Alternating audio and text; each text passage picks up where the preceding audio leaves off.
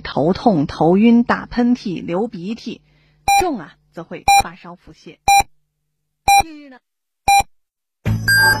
，FM 九九八提醒您，现在是北京时间二十三点整。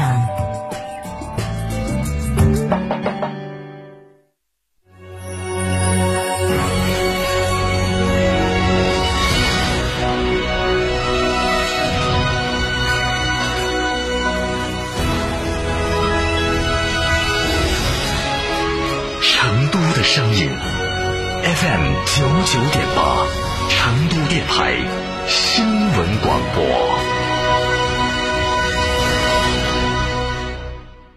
夏季避暑游海螺沟、赏冰川、红石滩、探秘原始森林，住贡嘎神汤温泉酒店，享专业地质冰川温泉，避暑休闲泡神汤，尽在海螺沟景区内贡嘎神汤温泉酒店。客房预订，寻成都广电一路通国旅六六零零二三四五。四川福奔电竞车展月同步开启，梅赛德斯奔驰 V 级 MPV 最低四十五万起售，购车更有八重好礼相送。成都国际车展四号馆与您相约，期待您的莅临。联系电话：零二八八四二幺六六五五八四二幺六六五五。Oh my god！买它买它买它！买买买买破产了吧？是顾客破产了。自从我在天成声音传媒投播广告，品牌一路大卖，你也来啊！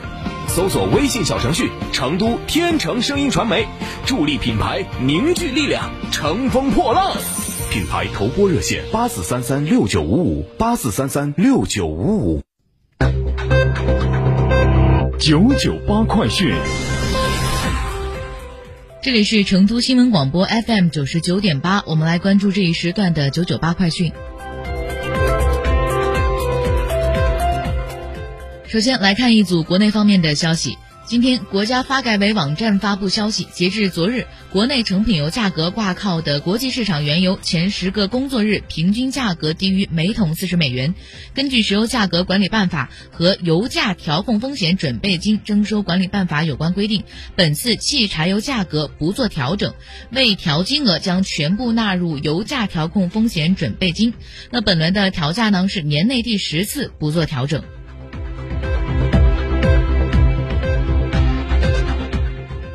国外交部发言人汪文斌今天在北京的例行记者会上透露，据统计，截至八月二号，中方累计向美方提供口罩二百六十五亿只，防护服三点三亿件，护目镜三千一百万副，外科手套六点一亿双，呼吸机一点一万台。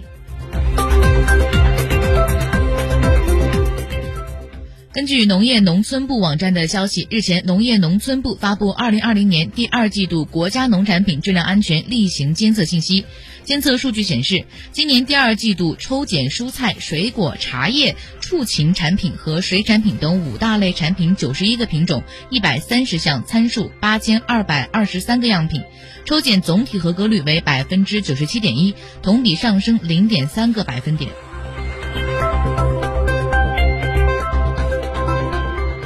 综合港媒报道，香港特区行政长官林郑月娥今天下午召开记者会，表示，香港的新冠肺炎疫情形势仍然是非常严峻，特区政府将推行免费的自愿性全民检测，最快两周后开展计划，孕妇检测计划亦会推行。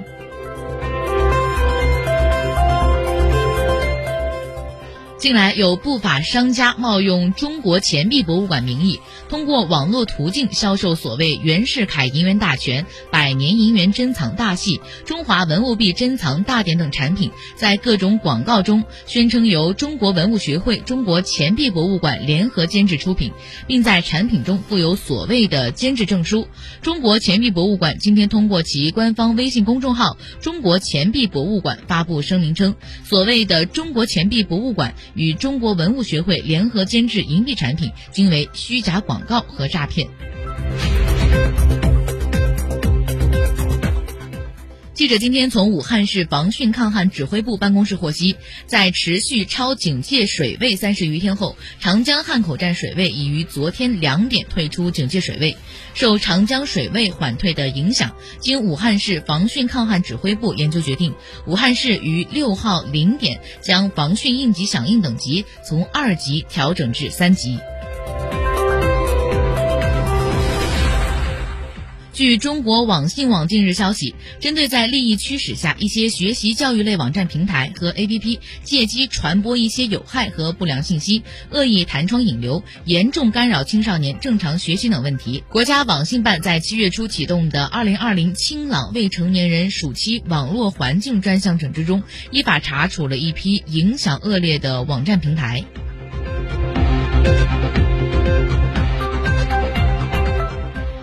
今天，上海移动式核酸检测实验室在浦东国际机场是正式交付。这是中国首个符合国家海关移动式加强型生物安全二级实验室技术要求、具有标准集装箱尺寸的 P 二加级别移动式核酸检测实验室，每天最高可进行一千五百人份的样本检测。接下来，把目光转向国际。当地时间的八月六号，世卫组织卫生紧急项目负责人迈克尔·瑞安表示，目前全球约有一百六十五种疫苗处于试验阶段，二十六种进入临床试验阶段，六种已处于三期临床试验阶段，其中三种来自中国。瑞安表示，疫苗进入三期临床试验，并不意味着研发快要成功，这意味着疫苗第一次被投入到更多健康民众中进行试验，以观察疫苗是否能保护他们免受天然感染。当地时间六号，美国劳工部发布最新数据，美国上周首次申请失业救济的人数达到一百一十八点六万人，连续二十周超过一百万人。在疫情严重的各州，失业情况则更加的严峻。美媒报道称，自疫情爆发以来，加利福尼亚州的失业率已经接近三成，很多民众甚至在经济重启后二次失业。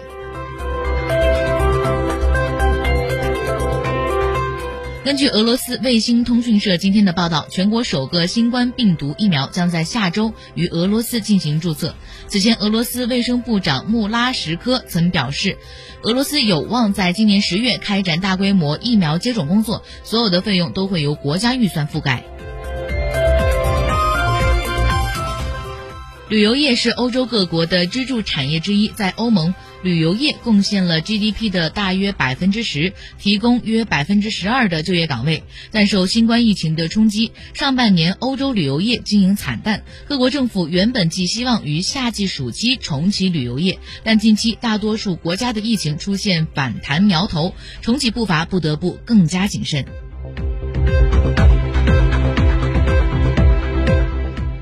日本政府在今天的内阁会议上决定为应对新冠肺炎疫情而支出预备费。在这笔总额为一点一二五七万亿日元（约合七百四十三亿元人民币）的预备费中，九千一百五十亿日元将用作支援因疫情影响而业绩恶化的中小企业等持续补贴项目追加部分。持续化补贴是向受疫情影响而收入减半的中小企业发放最多两百万日元，向包括自由职业者在内的个体户发放最多一百万日元的补助措施。